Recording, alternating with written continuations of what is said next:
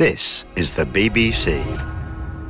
This podcast is supported by advertising outside the UK. BBC Sounds. Music, radio, podcasts. I thought we were going back to Spain. Episode 7, which we called Spain, was an absolute game changer for me in terms of the amount of information I received and the potential quality of the information I received. Even if there wasn't this wretched coronavirus going around, we still would not have been going to Spain as we had planned. You will often see or hear senior police officers on the telly, on the radio, talking about fast moving investigations, rapidly changing direction. Well, this is no different. That is why we are now in the northwest of England once again and not on an aeroplane. This is Manhunt, finding Kevin Parle. He just leaned out to the back of the, uh, the drivers and put his fingers up and ta and smashed through my fence because he couldn't go through the gate. Peter Bleksley's real time hunt for a fugitive takes him back to the northwest of England. Paramedics are seen standing over his body. He'd been hit by five bullets from an Uzi submachine gun wielded by this man, 38 year old Mark Fellows from Warrington, a hitman nicknamed the Iceman. He was convicted of murder by a jury at Liverpool Crown Court. Warrington's it's traditionally sort of well, obviously it's bang in the middle of Manchester and Liverpool, so I think increasingly over the past few years it's been something, it's been a ter- territory that these two, you know, the, the criminals in Liverpool, the criminals in Manchester, they've been looking to Warrington to to kind of take over that area. It's a, it's a, it's a big town, it's 200,000 people. The motorway links, you know, you can be in the centre of Liverpool or Manchester within half an hour. So, you know, it's, it's a good market for them. And why the devastating coronavirus pandemic might actually help to find Kevin Parle. Well, I suspect he's been pretty good at battening down the hatches over the years and not being seen when he didn't want to be seen. And this might play into his hands. Conversely, it might not because he might have to put his head above the parapet to go and buy some provisions. And perhaps if he's in an area that is not crowded as a result of the coronavirus lockdown, then he might even stand out a bit more. Episode 10 The Change of Plan. If you want a really selfish thought here, I'm hoping that people, when they are in lockdown, will want to listen to podcasts and they'll listen to this and they will become more eyes and ears looking out and listening out for Kevin Parle. Since episode 7, the first of the Spain episodes, there's been a big spike in the information Peter has been getting. You did receive a communication from someone who was in Benidorm a bit later than those original sightings 2006, 2007. This was a bit later than that. Let's have a listen to what he said. I was staying for a week in a villa there with some friends. We were there for a stag do. While we were there, we met up with some friends, and Kevin was a friend of them. He was also friends with the guy who owned the villa. We met him three or four times over the time we were there. He was, as you described him in the podcast, unmistakable, big. I would take issue with one thing you said. He wasn't ginger. I'd say he was more strawberry blonde. He was working, I think he was doing up a house, decorating, something like that. He hung around with a short guy, believe it or not, called Little Legs. And the first time I saw Kevin was when we arrived at the villa and he gave us the keys, showed us around, and then buggered off. We then saw him another three times, usually for the same reason. He came to sort something out at the villa. Well, once again, it's the Costa Blanca, it's Benidorm, it's that region, that area. And we know that Parle's been there, potentially very recently. But if he has, and he's listening to this or he's listened to previous episodes, then he will have had it on his toes and be gone from there. And the most recent information that I've received, which I am told by sources is current, would indicate that he's not in Spain any longer. More and more people have been coming forward with accounts of meeting Kevin Parle, and this enables Peter to get more information about his character. Some of the information I'm getting is current. It's who he may be connected to, who might be looking after him, the places where he could quite possibly be. But other bits of the information, which I welcome just as much, are dated. They come from some years ago. But that is also important, and these people that I'm speaking to are potentially giving me stuff of enormous relevance because past behaviour so often gives you an indicator as to how someone's going to behave in the future. So I don't care how old the information is. I really don't. It's all potentially very helpful. So we're driving up a farm track somewhere in the north of England, and we're going to go and meet somebody who's going to tell us a story from the past of Kevin Parle. Back in the early days of my hunt for Parle, uh, a former cop got in touch who was now retired and living abroad, enjoying the sunshine. But this cop said to me, My retirement is blighted and my sleep is interrupted by the fact that we never caught Kevin Parle. And he was very supportive of what I'm doing. I strongly suspect that the person we're going to speak to now may give a very, very clear indicator as to why that retired cop is so keen to see Parle captured. Because to use that cop's words, he said, Parle took the piss out of us. Hi, how you doing? How you doing? Very well, thank you. You brought the sun with you? Should we do elbows? Yeah, let's do the elbows, yeah. there you go. Very good to meet you. Nice to meet you. Very Nice good to meet you. too. I come bearing gifts. Oh, hey, thank you very much. Yeah, indeed. Yeah, thank you. Indeed. Did you find it all right? So, tell me what happened. Well, it was about 14 years ago. I think it was the month of September. I was uh, ploughing one of my fields on the other side of the motorway, and uh, all of a sudden I saw this uh, old Land Rover Discovery flying around my fields. So I uh, lifted the plough out the ground and took chase, and uh, he was looking for a, an exit out of the farm because the gates were shut, and he smashed through my fence onto the lane and away. Pretty desperate. Desperate measures, yeah. Right. And then when I was going back up to the farm, I realised I, I just kept thinking, how's he got onto my land? How's he got onto my land? And he'd smashed through, he'd come down the embankment of the motorway, smashed through the fence onto my drive, and was looking for an escape route. Driven down the embankment of the motorway. Yeah, yeah, Crashed through your fence. yeah, through the motorway fence. Yeah, Driven round your land looking Yeah. for an escape route. yeah, You've seen him. yeah, Chased him. yeah. How close did you get to him? Probably 10, 15 yards away, and he just had leaned out to the back of the, uh, the driver's and put his fingers up and ta and smashed through my fence because he couldn't go through the gate. So he gave you a two-fingered salute, Two did he? fingered salute, yeah. Right. And you chased him in your tractor, I take Yeah, it. yeah, yeah. Right. Okay. Was anybody else in the car with you? Yeah, there was another bloke in with him. I couldn't describe him really. He was just in the passenger side. How much damage did he cause to your property? Uh, just smashed me wooden fence down, uh, which wasn't a big deal. You know, it's just a more of a hassle than a, than a, a big deal really. Yeah. Was it two fences? So one where he came One where he off the came off the motorway? initially, Yeah. and then the um, the fence next to my metal gate.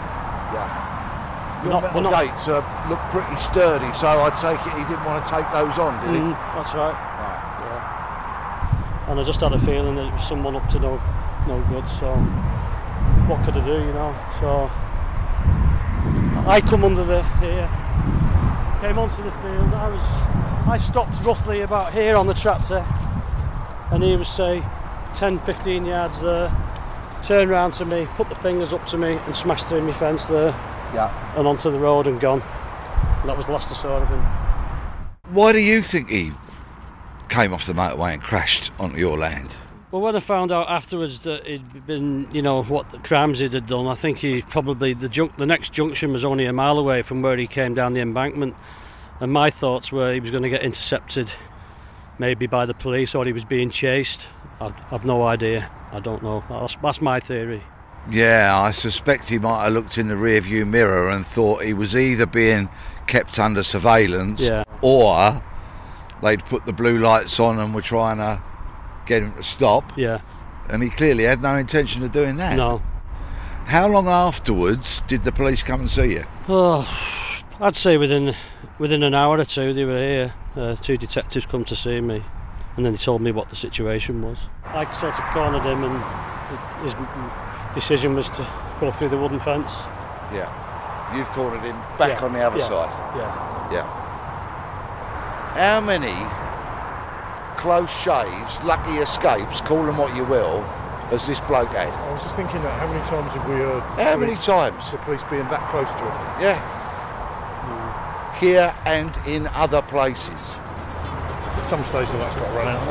Yeah. Yeah. And it will.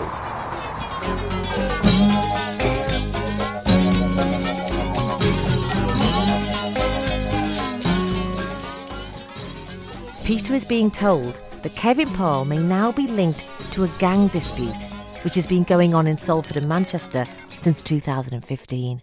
Now, you may remember in our last programme, we featured the murder of 55 year old Paul Massey, who was shot five times outside his home in Salford on the 26th of July. Well, tonight, we can exclusively reveal a very significant reward is now being offered on the case. DCI Howard Millington is here. Detective, what can you tell us? What are you announcing tonight? I'd like to announce a £50,000 reward for information that leads to the arrest and conviction of the person or persons responsible for this brutal crime. So, a reward of £50,000. What do you know about the offender? These were the final minutes of Paul Massey's life. The man, once labelled Salford's Mr. Big, caught on CCTV buying items in a local store just a few minutes before he would be ambushed, attacked, and murdered by a masked gunman. He leaves the store and drives home in his silver BMW. And it was on his driveway that he was gunned down on July the 26th, 2015. One of the many sources that came forward and spoke to me after episode 7 over the course of a number of conversations which are ongoing said to me that a man named Michael Carroll is connected currently connected to Parle. The Michael Carroll I'm talking about has criminal convictions, is from Manchester, and is actually notorious. His name has been mentioned in a number of recent criminal trials for very serious offences. Courts have been told that Michael Carroll rang detectives three times in connection with one investigation, and that was an investigation into the shooting of a woman and her child son. They were shot in their own home. There's been escalating violence between rival groups here and a separate dispute between other groups in another part of Salford culminated on Monday with the shooting of seven year old Christian Hickey and his mum Jane on the doorstep of their home in Eccles.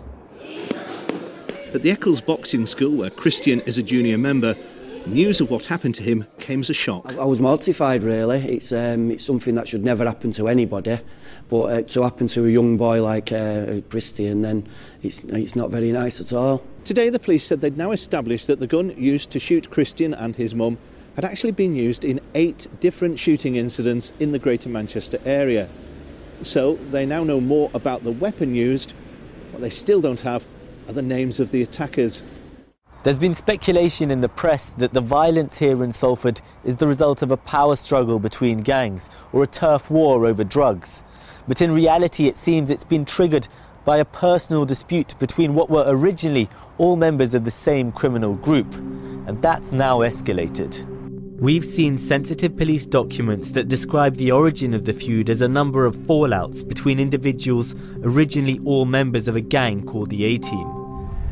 Michael Carroll is reputed to be the leader of a very notorious Manchester gang called the Anti A Team.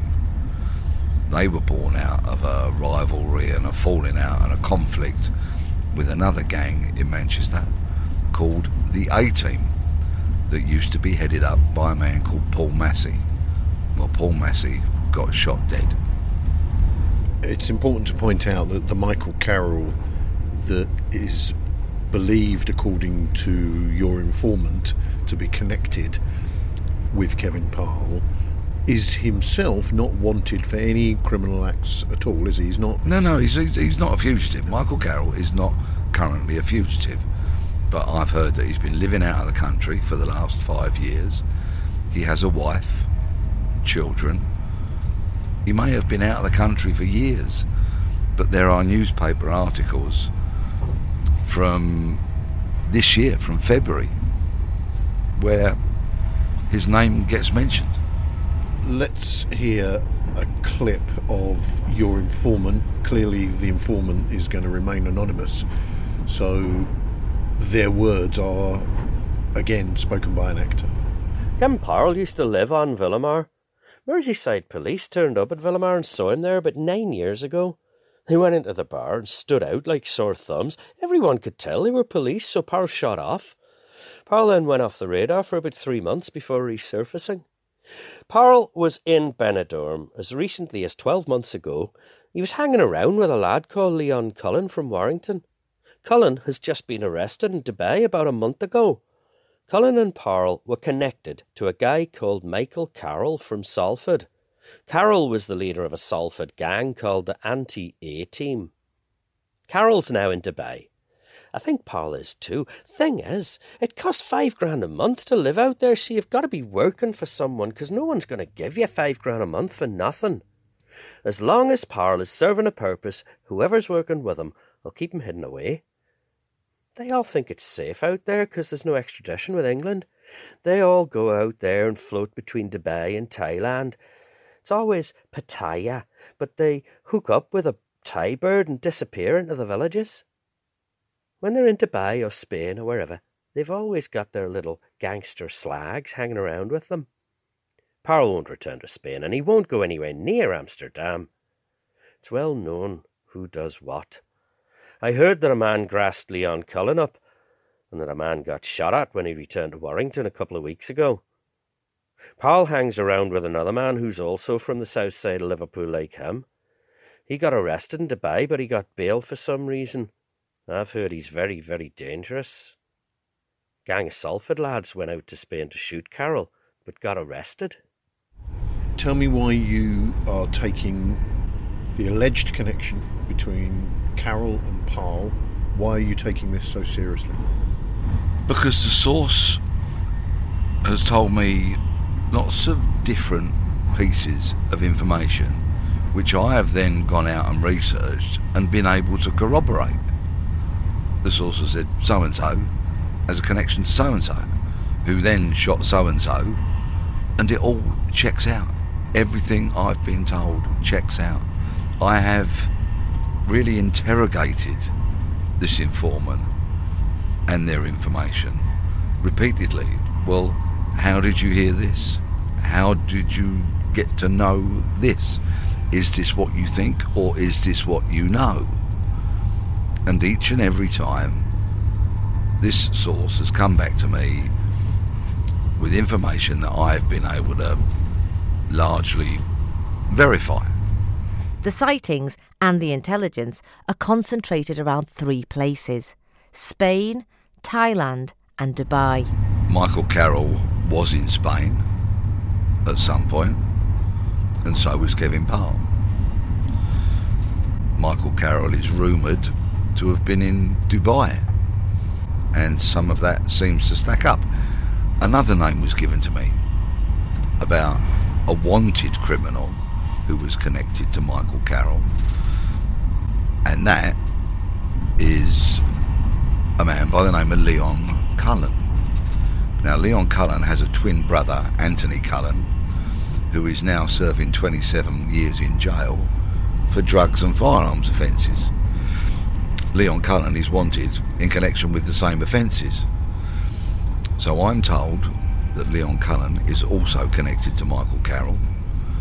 And in January of this year, Leon Cullen gets arrested in Dubai, where he is still languishing in a jail, awaiting extradition to the UK.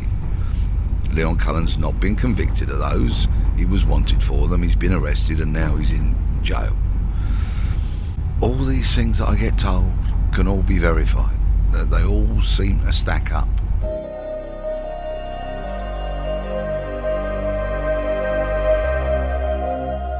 I'm Adam Everett. I'm the chief reporter at the Warrington Guardian. It's the sort of town where, you know, this this sort of incident still shocks people. It's it's a big town, but it's, it's not Liverpool. It's not Manchester, where, you know, I'm not saying that in these places, in cities that shootings don't shock people, but it, it just doesn't happen in Warrington in, in the same way. Certainly not until the past year or so.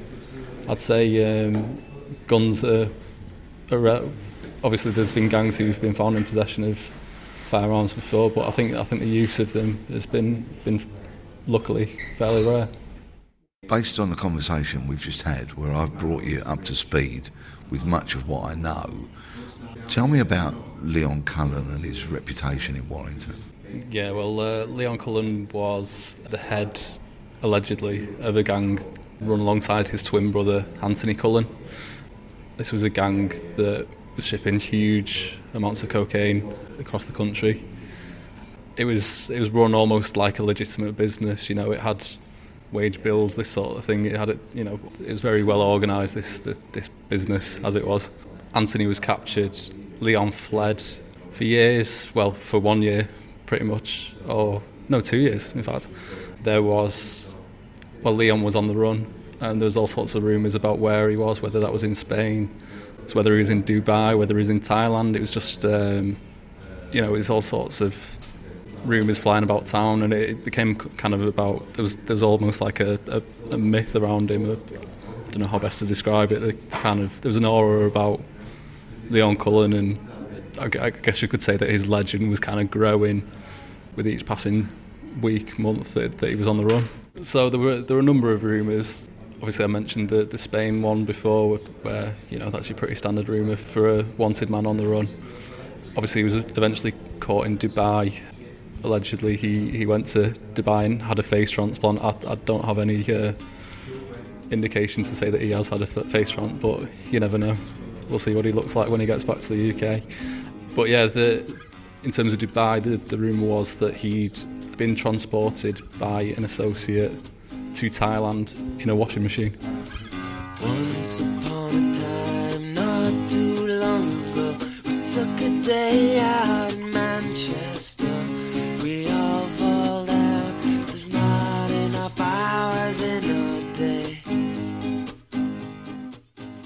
Three men are facing long jail sentences tonight over a botched gangland hit which resulted in a seven year old boy and his mother being shot on their doorstep.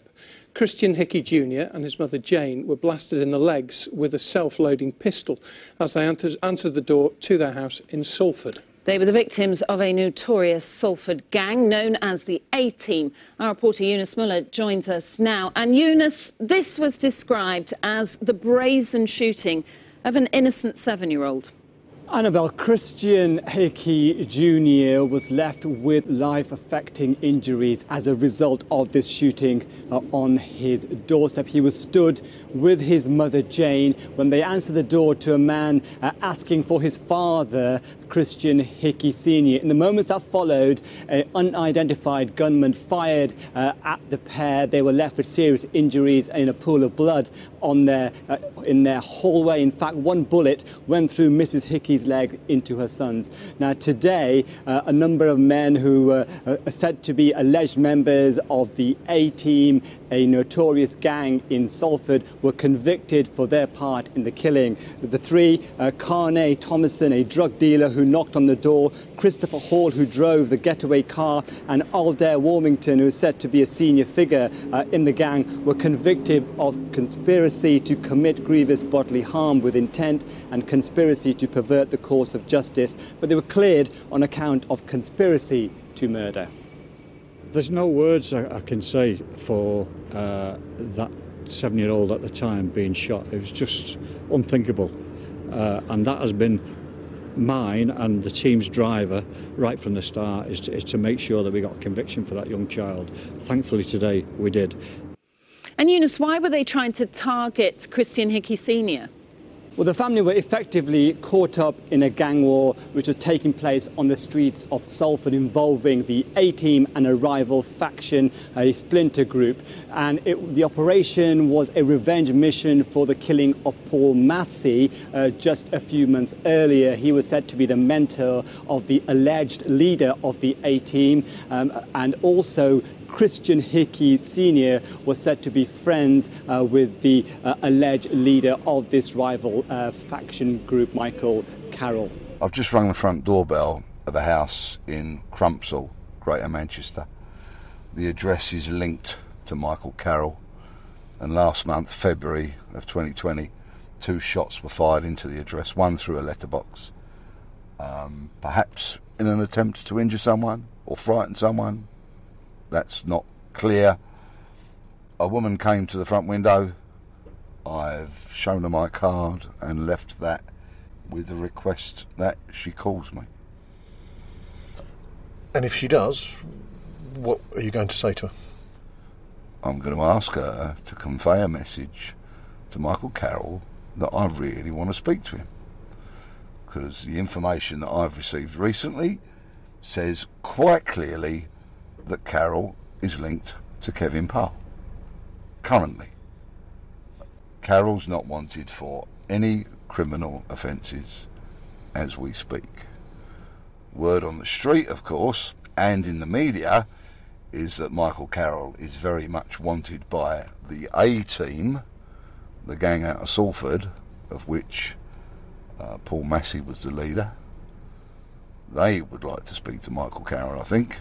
In fact, they'd probably like to do a lot worse to Michael Carroll if uh, some of the reports are to be believed and the arrests of uh, people connected to the anti A team, which it is reported Michael Carroll was, or perhaps still is, the leader of.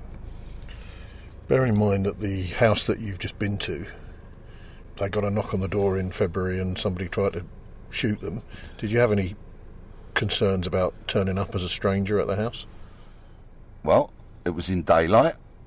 I was reasonably smartly turned out. I stood well back from the front door. When the lady came to the window, I held out my business card. In fact, I held it up to the window so that she could clearly see my name. She said that she was on a conference call at the time, so I asked her to call me and put my business card in her letterbox.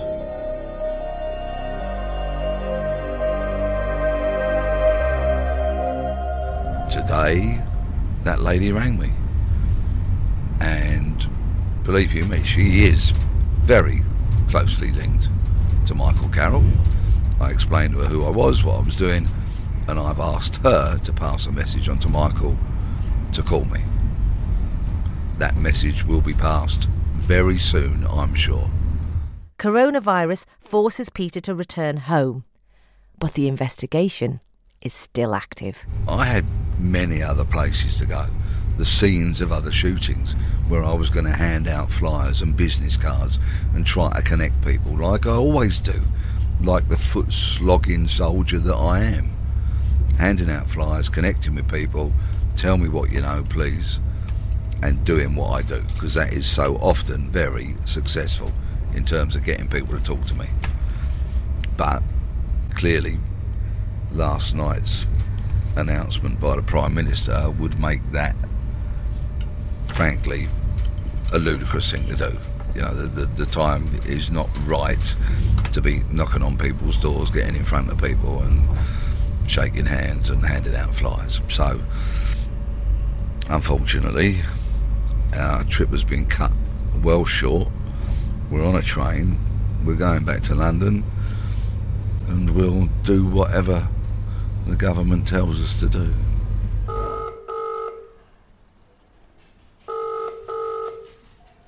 Hello, Mud. Next time, Mission Possible. So, you've had a reply back from the intermediary about Mr. Carroll. Yes, and um, Michael Carroll is, and I quote, not interested in talking to me. Now, I can read that any number of ways. And I don't think there's a lot of mileage in speculating about it too much.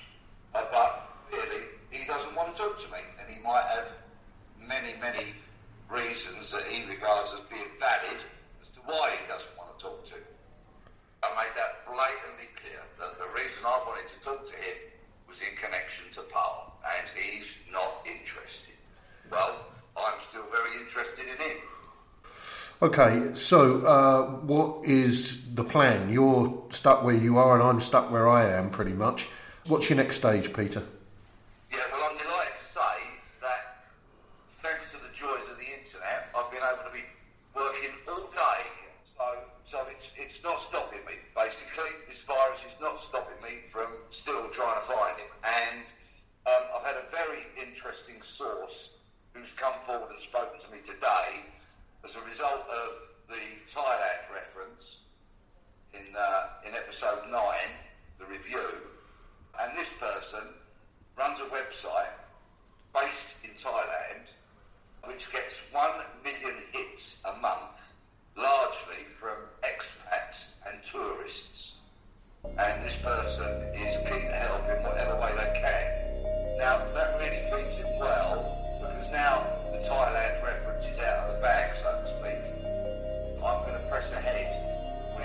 social media campaign. I will utilise this website and I'll try to bring as many people in Thailand to make them aware of, of what I'm doing via the pod and, and all of that. Because I can't help but think that to an impoverished person living in a small village in Thailand, the lure of the £20,000 reward for Parle's capture and conviction equates to about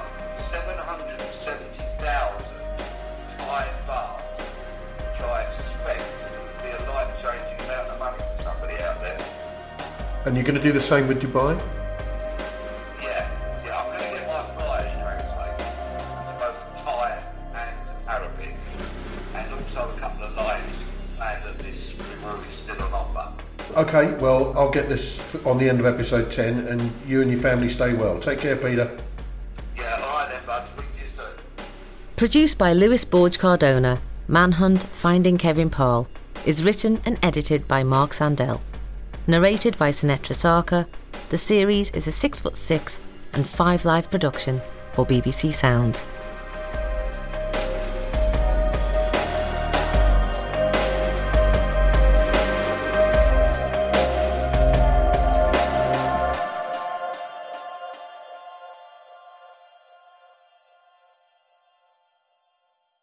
An unidentified body in a remote Norwegian valley.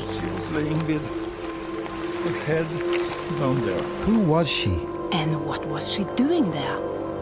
I'm Marit Higraff. And I'm Neil McCarthy. And in Death in Ice Valley, we tried to find answers to a mystery that has remained unsolved for 48 years. There are somebody living who knows more about this case. Tracking down eyewitnesses and using new forensic technology. Now I'm cutting the truth. Telling a story set deep in the Cold War with strong hints of espionage. If you take the missile, I will shoot. But it left us with a lingering feeling that someone didn't want the truth to be known. Why all this secrecy? It was like a cover up. What on earth happened that day? That's Death in Ice Valley from the BBC World Service and NRK. Just search for Death in Ice Valley on BBC Sounds. I think we'll break this case right now.